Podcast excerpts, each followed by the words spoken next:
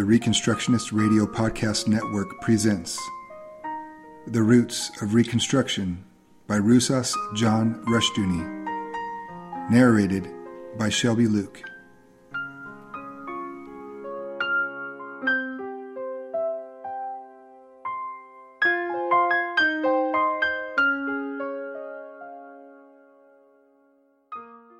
Thank you for joining me this week in the reading of Roots of Reconstruction by Rousas John Rushdoony.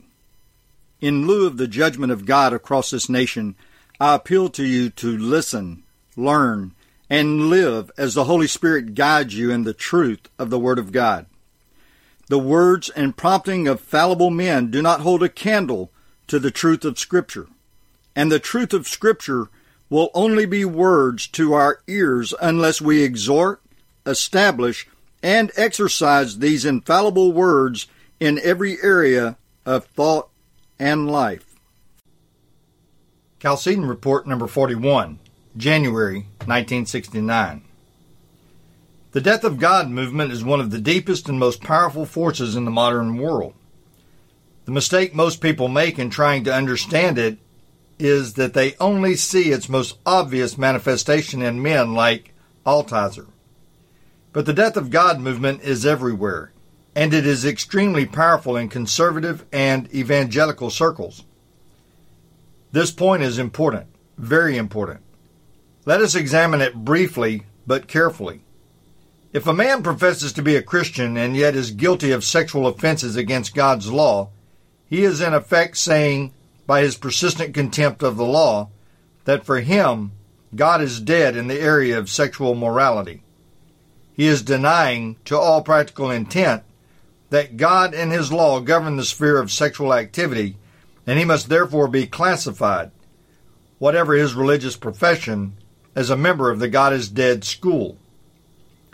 Now, the same reasoning applies to every other sphere of life. If a man professes to be a Christian and yet favors the public or statist schools and sends his children to them, he is declaring that God is dead in at least the sphere of education. He is denying the sovereignty and the existence of God for educational life. No less than the sexual offender, he is saying that God is dead and can be safely disregarded in the area of education.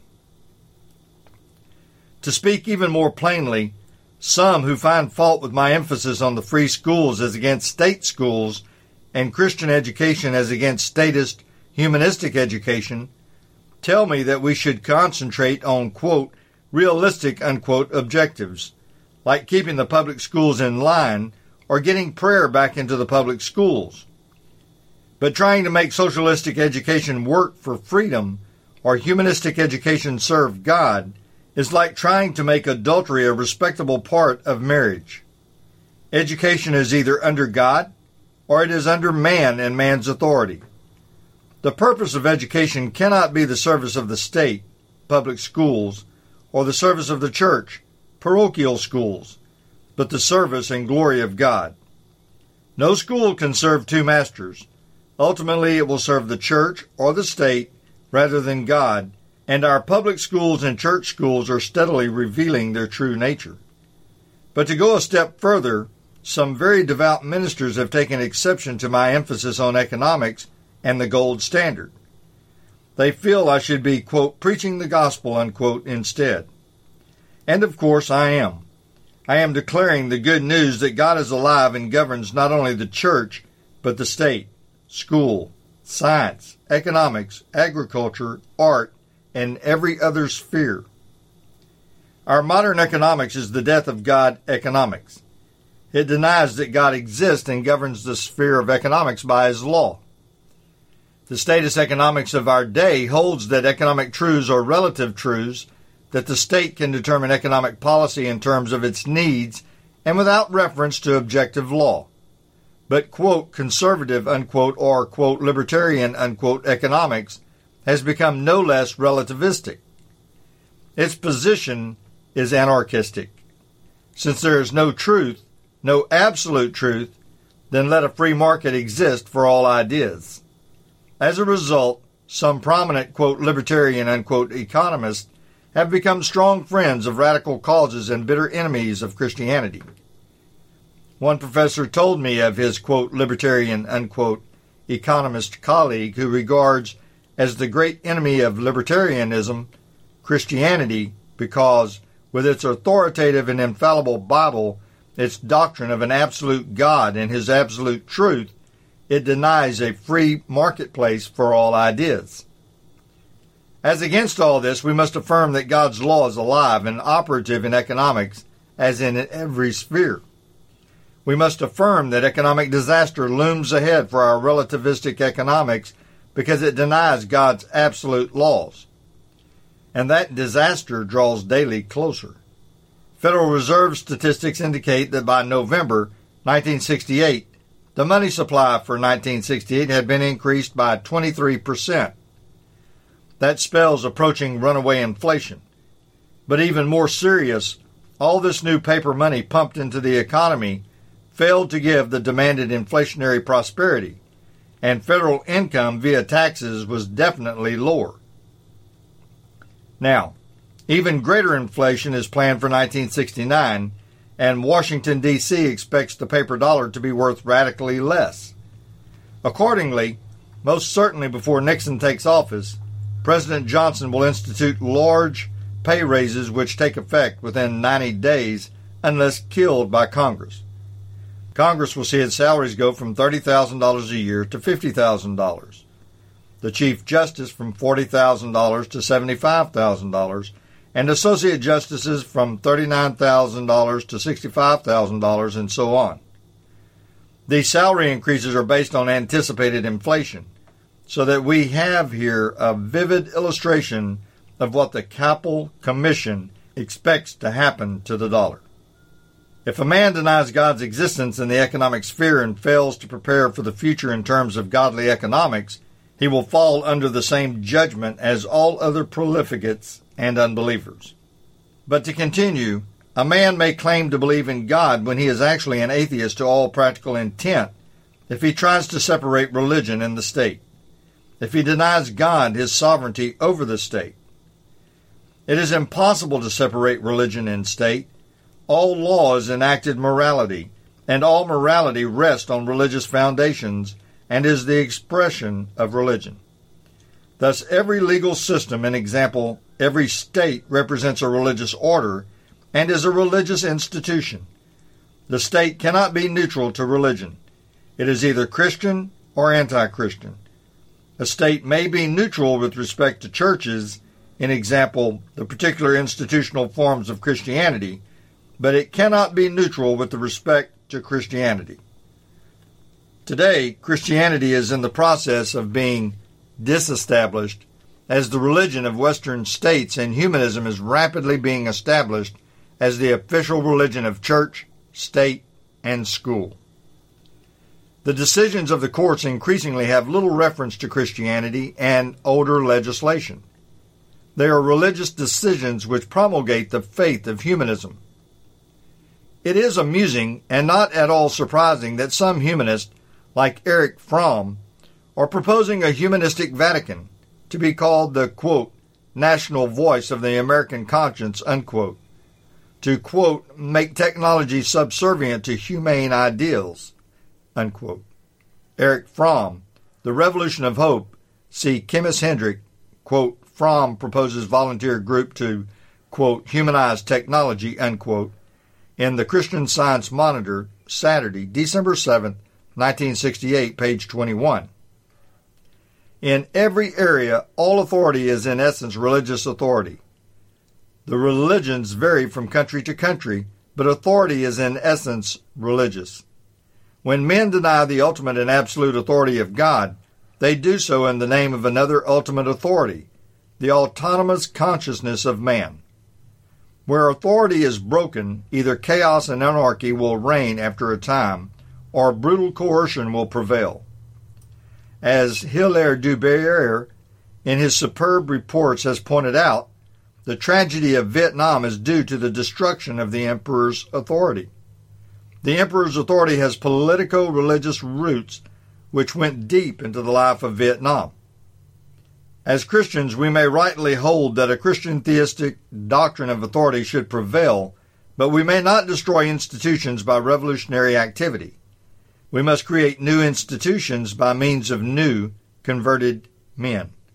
But to return to H. du B. reports, the weakness of South Vietnam is the inability of any of the successive governments to command authority in a situation where every man now feels, with the emperor gone, that he is as much an authority as the head of the state. In North Vietnam, legitimate authority has been replaced by brutal coercion, and this coercion seeks to replace the old authority with a new and Marxist concept. Science, too, must be under authority, or it will make itself the authority. We should not be surprised at the article written by the British anthropologist Edmund R. Leach, quote, We scientists have the right to play God, unquote, in the Saturday Evening Post, November 16, 1968, pages 16 and 20. And why not? Leach's point is logical. A God is needed, and if God is dead, as Leach believes, then the scientists, as the new authorities, must play God and have a right to do so, if not a duty. We have no right to be surprised at this. We have so long been a part of the God is dead movement, dead in education, in economics, in the state, in science, art, and all things else, that we should at least recognize that our chickens are coming home to roost. And when we have claimed God is dead everywhere else, should we be surprised that his death is being proclaimed in the churches? In short, Altizer and his cohorts who proclaim the God is dead theology are more logical than the conservatives and evangelicals who are shocked by this but fail to see their part in this movement. The truth is, our finest people have become sadly schizophrenic. They believe in God, and they live sober, godly, and productive lives. But they have not and do not wage war against the God is dead movement as it takes over one domain of life after another. Outside the church and their personal lives, they have joined the Death of God movement. But a man cannot serve two masters. Sooner or later, he will hate the one and serve the other. The same is true of the unbeliever who tries to cling to aspects of the Christian worldview. Mark Twain was a sad case in point. He was a professed agnostic who still retained a biblical frame of reference. For example, he saw man as a sinner, thoroughly depraved and fallen, and at this point Mark Twain was at war with his age. In 1884, he decided to satirize the already growing romantic view of the American Indian, and so he started to write a Huck Finn and Tom Sawyer among the Indians. He used some actual historical narratives as his basic story. Tom Sawyer, believing in the noble savage, the marvelous natural man, was to have his faith destroyed. The book is very amusing as it begins, as Tom spouts the liberal view of man, the noble savage as against the polluted white man. But Peggy Mills is taken captive, and Twain recorded this, and he knew what it meant. Richard Dodge had described it in a book, quote, How Indians Customarily Treated a Recalcitrant Female Captive, tying her to pegs in the ground and then abusing her until not infrequently death releases her. Unquote. Life magazine says that Twain stopped writing and left the book unfinished because he, quote, was by modern standards a hopelessly prudish Victorian, unquote. Life, Volume 65, Number 25, December 20th, 1968. Quote, Huck Finn and Tom Sawyer among the Indians, unquote, page 504. But this is grossly unfair to Twain. The truth is, the book had ceased to be funny.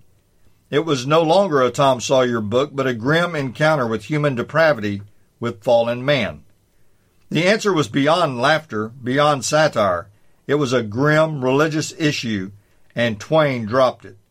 He was unwilling to push his view of man to its logical end, but he was equally unwilling to push his unbelief to its logical end. As Dr. Van Til has often written, man fights epistemological self-consciousness, man refuses to know the truth about himself and about his knowledge. When faced with the ultimate issues, he drops them and turns to trifling things. As Douglas M. Scott observed of Goethe's Faust, Quote, we see a scholar who has exhausted the resources of study and burst out to experience what holds the world together, to learn the inmost secrets of creation, and what does he experience? A student brawl in a tavern and a love affair in which he plays an inglorious part. Unquote. Douglas M. Scott, Goethe's Urfaust, a translation, page 24, Woodbury, New York, Barron's Educational Series, 1958. Faust, in effect, proclaimed the death of God when he turned to Mephistopheles for power and wisdom. But the end result was that Faust became a trifler and a seducer, and he died. The real proclamation of Faust from the onset was the death of Faust. He died to the real world for the imagined world of Satan and Satan's false authority. Marlowe's Faustus, as he turned to the black arts, declared, Oh, what a world of profit and delight! of power, of honor, of omnipotence, is promised to the studious artisan. All things that move between the quiet poles shall be at my command. He dreamed of becoming, quote, a mighty God, unquote, and ended a frightened, crying man. Not God, but Faustus ended dead. And so it is today. Either we become alive to God in every sphere of life, or we become to that extent dead to him. But God remains alive. Chalcedon Report number 42, February 1969. G. William Domhoff, Associate Professor of Psychology of the University of California at Santa Cruz, has written a very interesting study of Who Rules America? Prentice Hall Incorporated, Englewood Cliffs, New Jersey, 1967. The book is extensively researched. Domhoff goes to conservative sources, such as Dan Smoot, as well as to very liberal writers. But he could not be more wrong in his conclusions. Domhoff finds that, quote, the American upper class, unquote, controls the executive branch of the U.S. government, controls foundations, education, the CIA, most important corporations, mass media, and much more. There is a, quote, governing class, unquote, in America, he believes, and he lumps together such families as the Rockefellers, the Pews, and the Lillys as a more or less working team in this, quote, governing class, unquote. How does he define this, quote, governing class, unquote? Here Domhoff is a faithful scholar. He gives us his premise.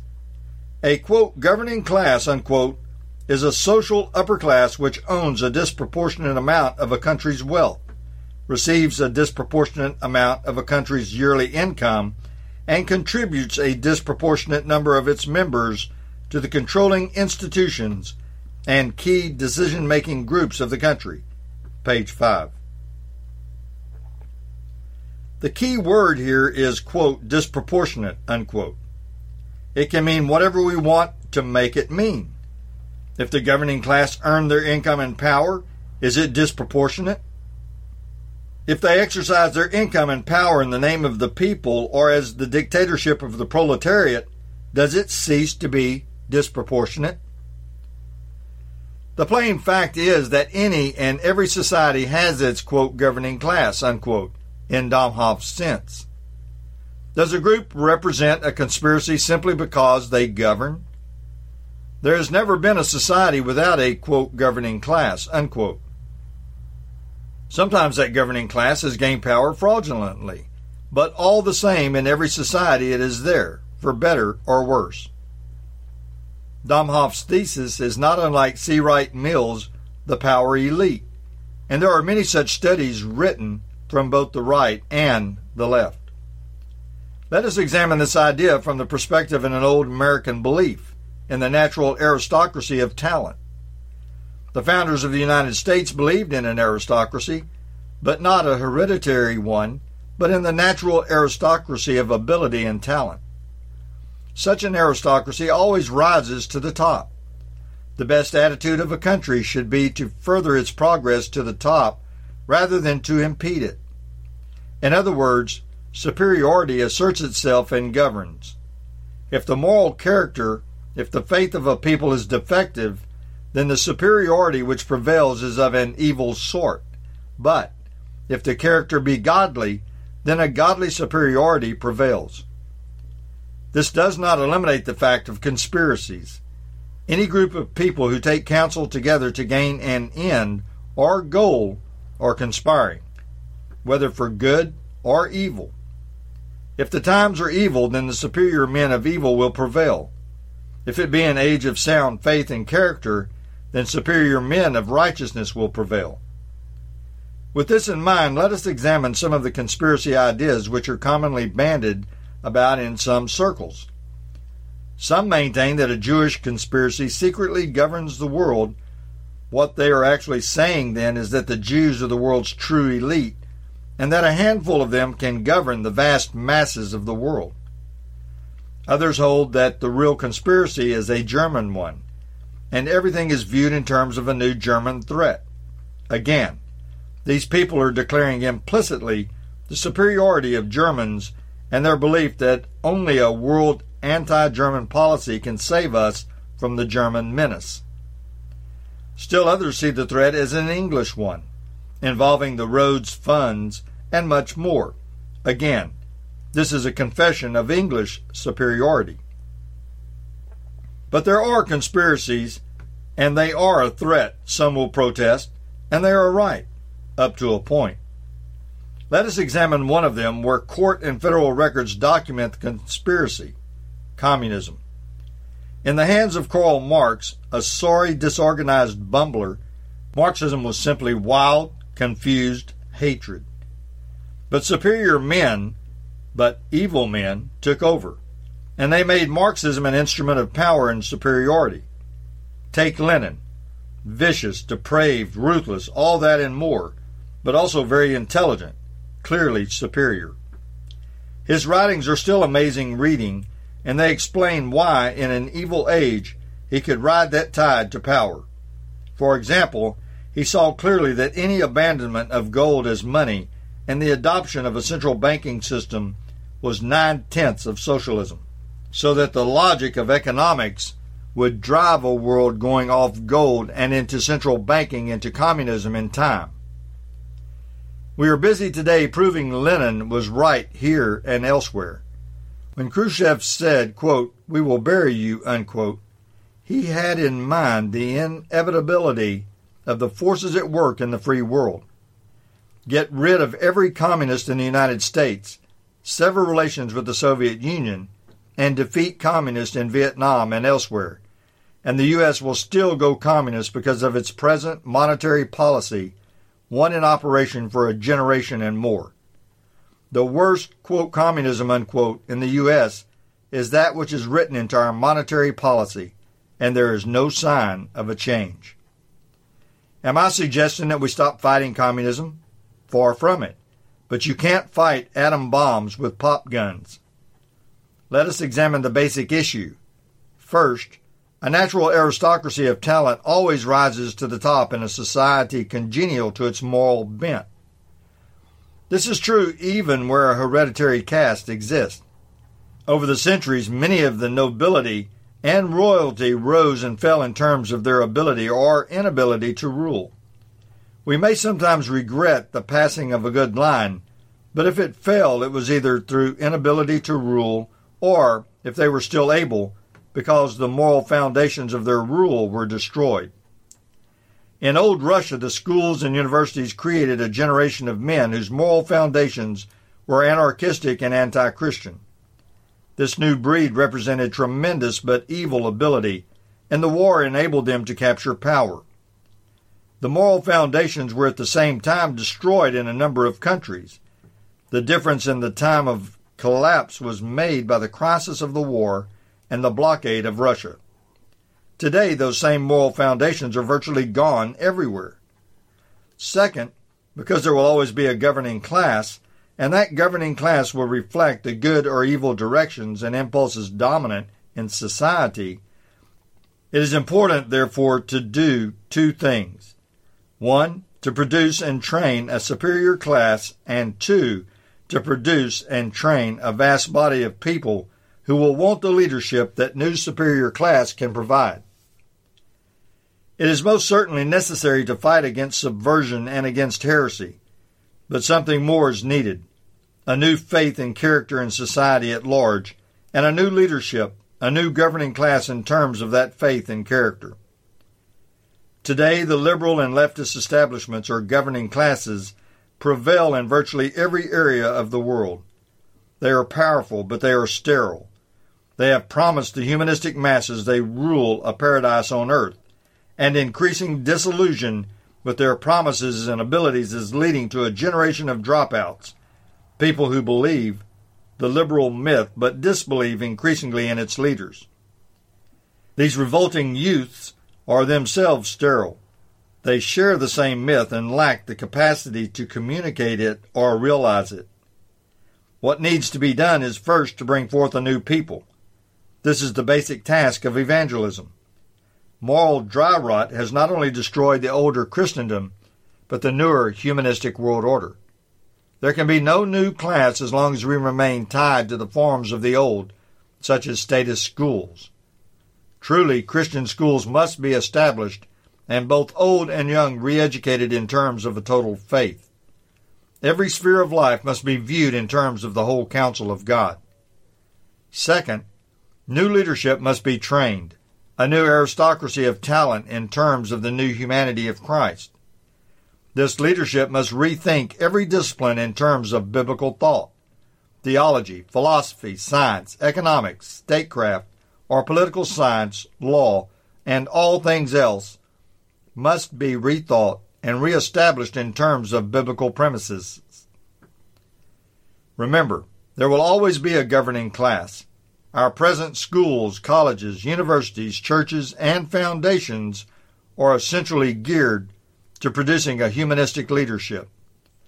Fight this order all you will, but as long as it shapes the minds of the leaders and the followers, it will continue to prevail. Document its evils and chronicle its corruptions all you want, and you will not change it unless at the same time you work to establish a new people and a new leadership. This is our purpose. Are you with us? Thank you for joining me this week in the reading of Roots of Reconstruction by Rousas John Rushdoony. Lord willing, we will be reading again next week. Until then, May God bless your endeavors as you serve the one and only King Jesus.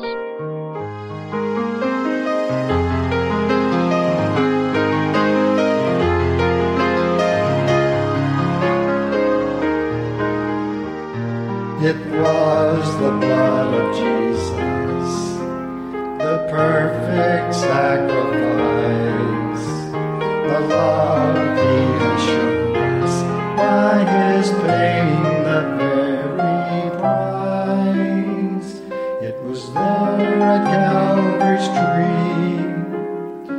Died for you